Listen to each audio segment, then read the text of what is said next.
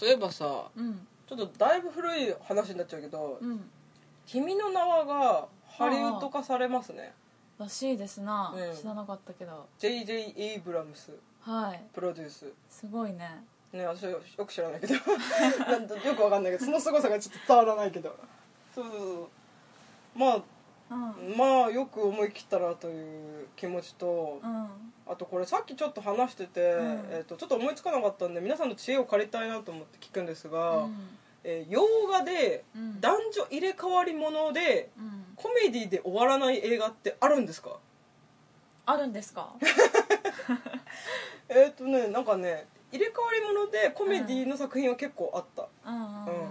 ただなんかコメディ作品で終わるんじゃなくてなんかこう大きなテーマがあって、うん、そこに向かっていくような感じの作品ってあるのかなって思ってもう少しシリアスなってことそうそうそう、うん、君の名は自体もさ一応初め入れ替わりものな感じで始まるけど、うん、最終的にちょっと違う話になっていくから、うん、なんかそういう感じの洋画があるのかなと思ったね、日本では多いけどねそう日本は多分ね男女入れ替わりもの好きなんだよね、うんまあ、そりゃそうなんですよだって平安時代に鳥飼早物語っていうのがあって、うん、知ってるあ聞いたことはある うん、そんな時代から男女立場入れ替え物が好きっていうこの日本人の思考の奥深さね、うん、ね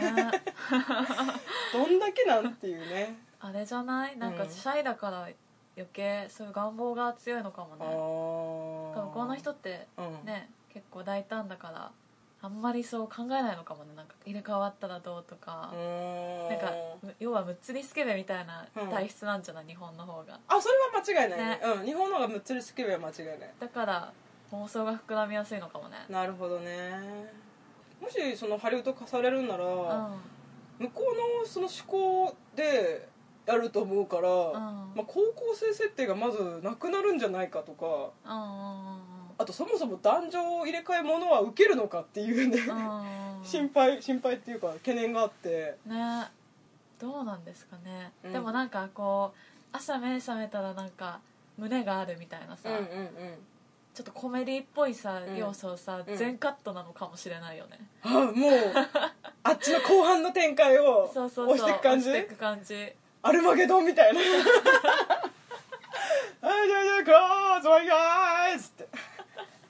アロスミスが流れるありえるよねありえるなんかほら J.J. エイブラムスとかさ、うん、なんかコメディってイメージないよSF 超大作みたいなイメージ君の名はって感じねね What's your name なんかすごい落ち着いたテンションでさ、うん、Whatね、やばいやばいそんな気がしなくもないよねディスりがひどいいや楽しみですな楽しみですねなまだまだ先かねまあ相当先かな相当先かねでも意外と早く終わったりしてるね CG が大変なんじゃないそうだねうんじゃあ沙織とまさこの仕事上がりにいっぱいやってく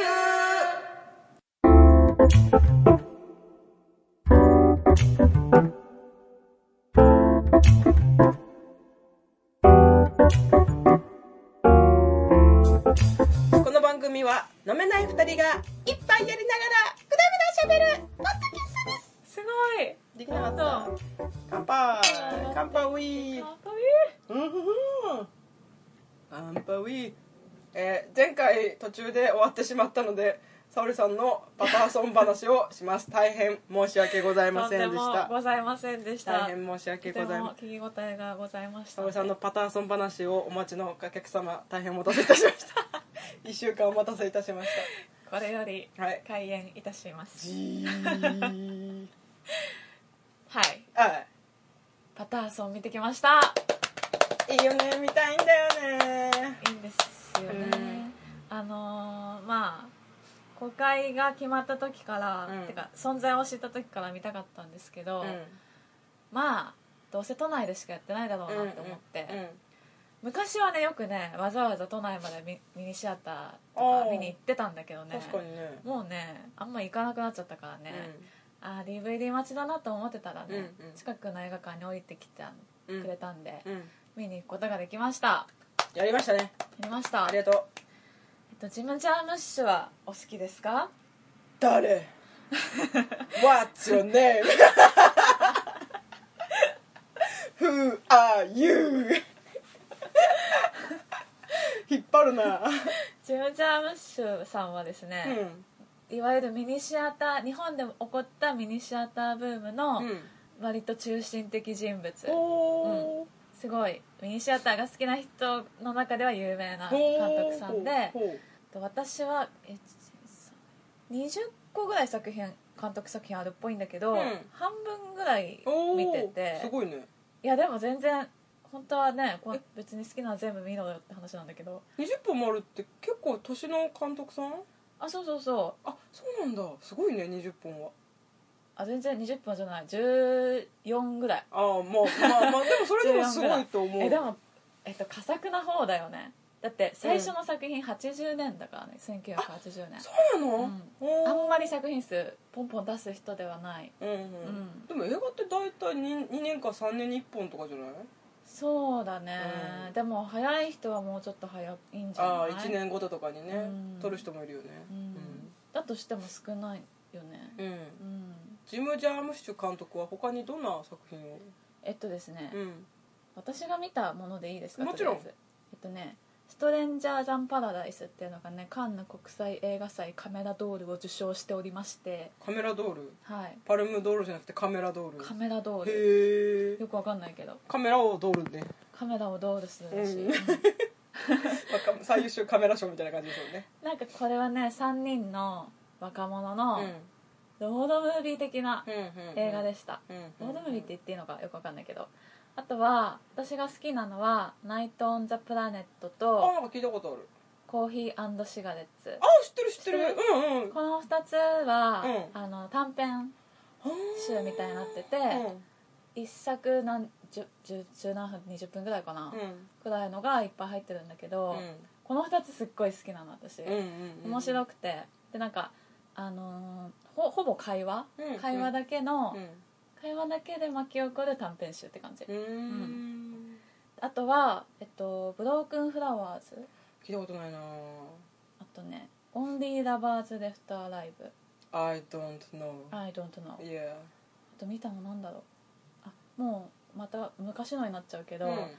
まあいろいろありまして、うんうん、作風は別に要はあれだよね、商業的じゃないというか、うんうんうん、お金あんまりかけないで、うん、あんまり派手なこともせず、うんうん、淡々とした映画ですよ日常を描く感じ、うん、日常を描く感じが多いかな、うんうんうん、でも、前作のオンリーラバーズレフターライブはちょっと苦い思い出があって、うん、吸血鬼の話だったの、うん、なんか珍しく、うん、でも吸血鬼の見たら吸血鬼の本当なんか日常の話だったの、うんうんうん、いいじゃんそれ好きだ私多分そうでもなんかね、うん、コメディな感じとかじゃないんだよね、うんうんうん、あんまり、うん、なんとも言えない映画だったの。淡々と暮らしてるだけ。そう、淡々と暮らしてるだけ、うん、ただその人が吸血鬼なだけでしょ。そう、あ、いいじゃん、最高じゃん、面白いと思う。でも私これをね、うん、当時2013年なんだけど、うん、当時働いてた会社で、うん、5、6人でよく映画を見に行ってたの、うん、そう、その時に、うん、よくって言っても月1回行くか行かないかぐらいなんだけど、うん、なんか何が見たいかってなった時に、うん、なんか私が一番映画好きだったからその中で、うんうん、もう選んでいいよって別に何でもいいからみたいに言われて、私もその時これが見たかったわけよ、ジム・ジャームッシュだしって思って、うんうん、でわざわざ新宿まで行って、うん、見に行ったのみんなで、うんうん、したらなんか、うん、なんかねオチが見えてきたもうみんなで見る映画じゃないわけよどう考えてもチョイスみたいなね。そう、うん、それですっごい申し訳なくなって、いや初めからねそうは思ってはいたんだけど、うんうん、でも自分が見たかったからどうしても、うんうんうん、でなんか本当に何でもいいって言われちゃったから、うん、だったらって思って行ったら、うんうん、やっぱり案の定、うん、絶対違ったの周りの反応はどんな感じだったの？なんか無って感じだった。ああ、それ一番辛いね。またこき下ろしてくれる方がいいね。なんかそうだね、無だったね。それは一番辛いわ。気遣い割れるの辛いわ。無って感じで終わって、悪かったね。そう、うん、でもまあ私は別に個人的に別に嫌いじゃないな、うん、そんなにはっきり言ってよくもなかったんだけど、うんうん、嫌いじゃないなって感じだったの、うん、で今回パターソンで、うん、5年ぶりぐらい、うん、か、うん、4年ぶりかの新作、うんうんうんうん、ですね、うん、予想以上にとても良かったです。いやツイッターで言ってたね、うん、なんか、うん、なんかそうそう前回のそれもあったから、うん、そこまで期待しないで行ったんだけど、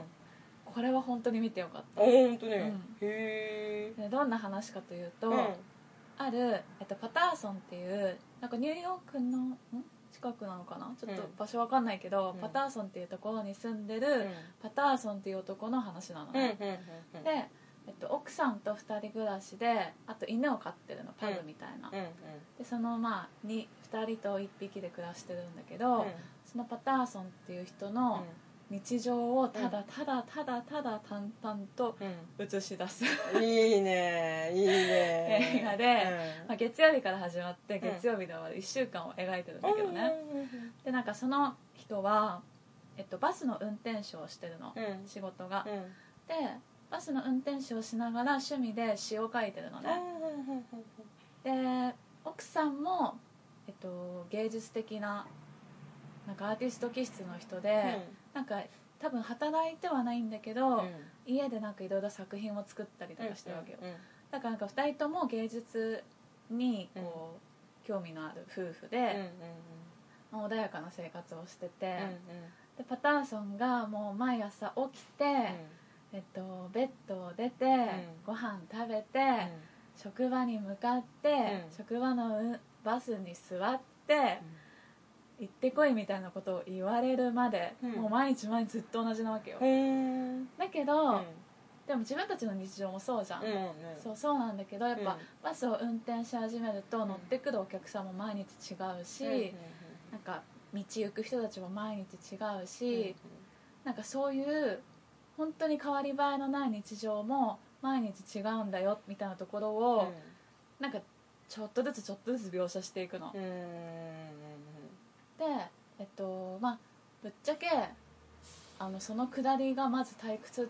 だなって人は結構いると思うんだけど、うん、まあせっかくだからねドラマティックな展開とかねを期待する人は多いだろうね。そうでなんか一応小さい出来事はいくつか起こるわけよ、うん、その中で、うんうん、だけど、まあドラマティックとは言い難いぐらいの、うんうん、すごい小さいことなのね、うん、だけどなんかねとにかくね癒されるのよでも私もトレーラーでしか見たイメージしかないけど、うん、ものすごい癒されそうって感じ。そうすごい癒されて、うん、であとなんか詩のような映画だっていうのがこう評価されてるんだけど、うんうん、なんかそのパターソンが書いてる詩が、うん、その風景とかと一緒に朗読されていくの、うんうんうん、で私とかよく分かんないから、うん、なんかそれが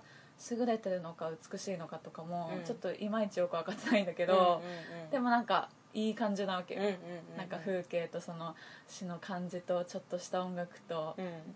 なんか心地いいわけね、うんうんうんうん、で最終的に一回、まあ、生きてればさ嫌なことってあるじゃん、うん、嫌なこととか落ち込むこと、うん、そんな目に何かとは言わないけどそんな目に主人公があるんだけど、うん、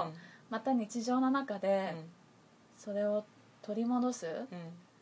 その落ち込みとかをこうなくしてくれるような出来事が、うん、自分を励ましてくれるような出来事に出会うの、うんうんうん、それがなんかまたそっから毎日を生きていくっていうのに、うんうん、いう気持ちのいい終わり方をするのね、うん、こう静かに始まって静かに終わっていく感じ。そう、うんうん、で本当に小さい山があるくらいの映画なんだけど、うんうんうんでもなんか見てて終わってほしくないってすごい思った。あ、うん、分かるね。もうずっとこの世界にいたいし、うんうん、終わってほしくないって思ったのと、うんうん、あとはなんか別に私とパターソンの立場が似てるわけじゃないんだけど、うん、妙にリアルだった。うん、かな。うんうん、あ実際にパターソンさんいそうだなって感じ。そう、うんうん、いそうだし、うん、あとなんか。多分映画館で見てよかったなって思うのが、うん、外の風の音とか、うん、なんか雑踏の音とか、うん、水が落ちる音とか、うん、なんかそういうなんか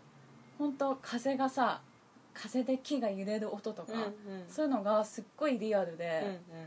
なんか本当にその日常にいるような感じだったの、うん、それとかもすっごい心地よくて、うん、なんかねじんわりといい映画を見たなと思いました、うん、それが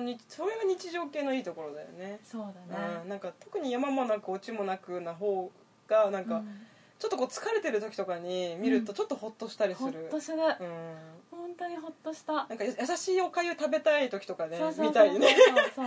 なんかすごいハードな映画見てもう疲弊してる時とかにほわっとしたの見るとちょっとこう元気になれる感じ、うん、そうでなんかね永瀬正俊だっけ、うんうん、元チャラの旦那キョンキョンじゃない？チャラの旦那は浅野。ああそうだ浅野だ。キョンキョンか旦那。そうキョンキョンの元旦那が最後結構重要な役で出てくるのちょい役なんだけど、なんかそれはなんかミステリートレインっていう昔のこのジム・ジャームッシュの映画で永瀬さんが出てて、なんかそれを仮面を出演みたいな感じらしいんだけど、なんかねそれも良かったしね。おおいいね、ファンには嬉しい演出だね、うん、にやりとするね。うんすげえよかったっすよ私青いマッチ好きなんだよね。あそうそうそう、あのマッチ何なの？あれはね、うん、なんか主人公が気に入ってるマッチなの、うん、なんかまずあそこから最初の詩があそこから始まるの。その映画の中ではね、うんうん、なんかあのマッチが世界一美しいマッチだっていうので始まって、うんうん、それであのマッチに関連づけて自分の日常の美しさとかを詩で表現していくのよ、うん、へえ、あなるほどね。自分が好きなもので美しいと思ってるものをこうクローズアップして、うん、そこから自分がどんなものが美しいと感じるかみたいなものをこう詩で連ねていくのか、うん、とか、うん、なんかそれがある日常そのものが美しいというか。いいね、いいでしょ、そういうのいいねあの日常もののいいところってさ、うん、結局日々の繰り返しで習慣とかあるじゃん、うん、必ずここで朝起きて、うん、必ず朝はコーヒーをブラックで飲んでみたいな、うん、そんな妙な日常のちっちゃなお約束とかこだわりが繰り返されると、うん、ちょっとふーってなる、うん、そうそうそう、うん、でもなんか毎日やっぱ違うんだよね。そうあとねその夫婦のねあり方もね、うん、すごい好感が持てて、理想な感じ。理想とはちょっと違うんだけど、うんまあ、お金あんまないのよ、うんうんうん、なんかワーキングクラスって感じで、うんうん、なんかまあ旦那だけ働いて奥さん結構好きなことやってるっていう感じなんだけど、うん、でもなんかお互いをすごい思い合ってるのがすごい見ててわかるし、うんうんうん、なんか物質的な生活じゃないの。あなるほどね、うんうん、なんかそことかも見てて好感が持ってて、うんうんうん、それも癒されたし。あでも物質的な暮らしじゃないっていいね、うん、なんか必要最低限で生きてて、そうそうそうそう、たまにちょっとこうご褒美とかありつつなんか必要なものだけで暮らしていける感じ。そう、それよりも自分たちの世界観とか、うんうん、芸術的な好奇心を満たすことに、うん、なんか幸せを感じてる2人。美しい映画ですね。でしょ、うん、美しい映画に断定します非常に良かったです。いいねいいね。でですね、あ結構いったね、うん、時間余ったので海外ドラマの話していいですか？どうぞなんかね、うん、そのパターソンの主人公を演じた人がアダム・ドライバーっていう人なんだけど、うんうん、その人がガールズっていう海外ドラマに出てるの、うん、ガールズについてちょっと話したいんだけど、 どうぞ。あのね、うん、私が今まで見てきた海外ドラマの中で、うん、一番リアリティのあるドラマでした。ほーまだやってんだけど、もうすぐ終わるんだけどね、うん、でなんかそのアダムドライバーはアダムっていう役で出てるんだけど、うん、そのドラマすごくて、うん、20代の、うん若者の日常を描いてるんだけど、うんうんHBO ってさセックス&ザシティとかさ、うん、を出してる会社から出てるんだけど、うん、HBO ってなんか規制がね緩いんだって、でなんかもうセックスシーンとかすごいの、なんか本当にしてるのかっていうぐらい生々しくて、規制入らないんだ。入らない、であと登場人物も、うん、もう丸裸になるのみんな、でしかも主人公の女の子が、うん、名前なんだっけ忘れちゃった、うん、忘れちゃったんだけどが作ってるの。主人公の女の子の役をやってる人が、うん、脚本とか監督もやっててすごいね。そうそうそう、うん、まだ若いんだけど、うん、でその人、うん結構太ってるのよ。あそうなんだ、うんうん、結構ってかまあぽっちゃり、うん、ぽっちゃりよりもちょっと上ぐらいのぽっちゃり、うん、なんでそこに気使った別にデブでもいいんじゃねえの巨漢ってほどじゃないんだけど、まあまあ、そう、うん、でまあお世辞にも、うん、なんかまあ一般的に言う美しい体ではないのね、うん、なんだけど、うん、むちゃくちゃ脱ぐの、うん、へー、なんかもう多分半分は言い過ぎだけど3分の1ぐらいずっと裸って感じ。へーめっちゃ好感度上がるすごいのよ、うん、でなんか別にセックスシーンじゃなくても裸なの、結構お部屋で裸族とかそう、そんな感じで、うん、でへーかっこいいね、かっこいいの、かっこいい、それだけでかっこいいで、なんていうの、ブルックリンが舞台なのね。おしゃれー。そうだからなんかブルックリンってさ、うん、ブルックリン住んでる人ってさ、うん、ニューヨークに住めない人が住むみたいなさ、うんうんうん、今もうおしゃれな感じになってるけど、もともとはそんなにお金のない人たちが住んでる街で、うんうん、でなんかその若者たちも今までの海外ドラマって、うん特に日本に来てる海外ドラマって、うん、セックス・アンド・シティもそうだし、うん、ゴシップ・ガールとか、うん、ビバリー・ヒルズ青春白書とか、うんそういう日本で流行ってる、そういう青春ものの海外ドラマってみんな金持ちなんだよね。確かにそうだね、言われてみればみんな金持ちで、うん、あんな生活してみたいなとか、うんうん、ああいう服着てみたいなっていう憧れを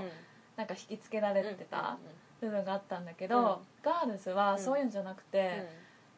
着てる服も超ファストファッションなので、お金もそんなに持ってない設定で、みんなでシェアハウスしてたりとか、うん、なんか海外ドラマに出てくるような感じじゃないアパートに住んでたりするわけよ。そうでなんかリアリティがあって、うん、でなんかそのゲイ LGBT とかにも、うん、もうなんかそれもなんか別にもう問題視するほどのことじゃないぐらいの感じで、さらっともう描いてるわけよ、うんうんうん、でしかも全員あんまり性格良くないの。へーそれいいね、それ面白いなんかいわゆるいい子とか、うんこの子好きだなって思える子一人も出てこない。おーいいねいいね。なんかみんななんかイラつくなっていう感じなのよ。それ脚本家すごいわ。すごいよね、うん、でなんか私最初旦那と見てたんだけど、うん、旦那なんかもう見たくないみたいになっちゃって、あるね、もうイライラするこれ見てるとみたいな、そのぐらいなんか結構みんなどうしようもないっていうか、うん、イラッとするの、うんうんうんうん、なんかすごいなと思って、うんうんうんうん、なんかこれねスターチャンネルでしかね多分日本で今やってないんだけど、そうなんかいつかネットフリックスとか Amazon で見ることができるようになったら、うん、ぜひ見てほしいですね。今一番見たいかもしれない、うん、面白いすごい引きつけられるわ、うん、あれは良かったですよ。なんかあれかね、なんか向こうの海外ドラマってさ、うん、そのセレブ系がやっぱ多かったって言ったじゃん、うんうん、なんかセレブが好きなのかね。そうアメリカ人は金持ちが好きだから。へ金持ちが正義なのよ、憧れみたいな感じ。そう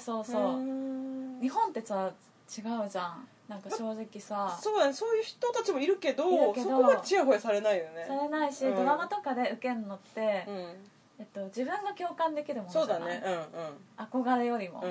うん、そこが違うよね。だって一時期結婚できない女とか結婚できない男とかなんかどうこうみたいなのがすごいありふれたじゃん。そうそんなに視聴率いいんですかそれっていう感じだった。でも実際多分良かったんじゃない、まあ、やっぱ共感できるものに、まあねうん、を見たがるんだよね。なるほどね、うん、でも全員性格悪いっていいね。性格悪いっていうか全員性格悪い、なんかこう作られたいい人じゃないのっていうのはいいね、うんうん、私なんか誰とも友達になりたくなかったすごい興味湧くな。すごい面白かった。ガールズ見ます。今一番見たいわ。今一番興味あるそれ。そうしかもなんか映像綺麗だし、うん、なんかチープなんだけどおしゃれなの、うんうんうん、なんかお金かけてないんだけどおしゃれで、うんうん、なんか音楽も、うん、今流行ってる、うん、流行ってんだけど、うん、バカ売れしてるわけじゃない、いい音楽使ってんの、ねうん、めちゃくちゃ見てほしいです。それ主人公の人が脚本も書いて、うん、監督もやって、うん、CM もやってるの。そうめっちゃ忙しくない？めっちゃ忙しいと思う。だよねめっちゃ多分すごい人なんだと思う。でも手腕があるんだね、うん、ああちょっと見ます、はい、なんとかして、うん、見ます。はいちょっと早いからいいんじゃない？あじゃあ短めだけども、うん、うん、じゃあ皆さんお愛想です。